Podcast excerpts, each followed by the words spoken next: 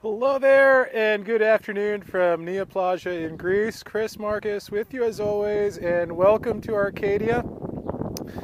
Now, if you're wondering why we're looking at what appears to be, uh, I wonder if those are olive trees, but either way, a small farm here.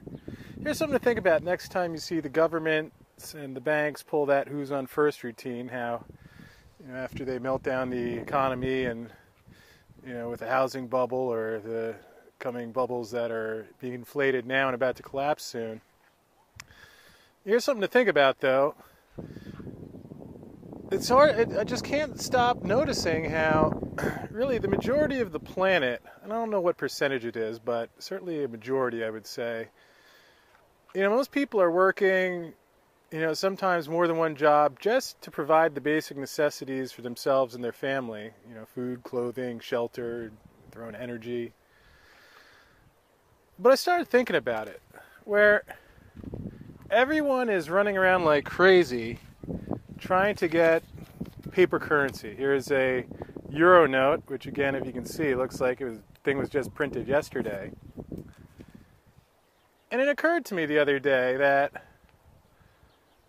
you know the same banks that are printing the money are the same ones that would have gone bust a couple years ago if they hadn't gotten bailed out by the government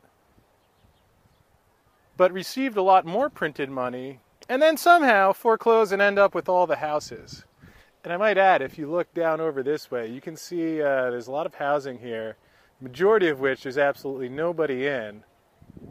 And it just makes you wonder what, what would actually happen if we didn't have the banks and the governments, if the banks actually had failed.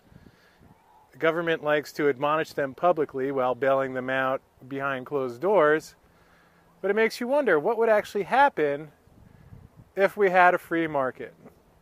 So, if you have any answers, I'd love to hear them and write them in below. And as always, ArcadiaEconomics.com!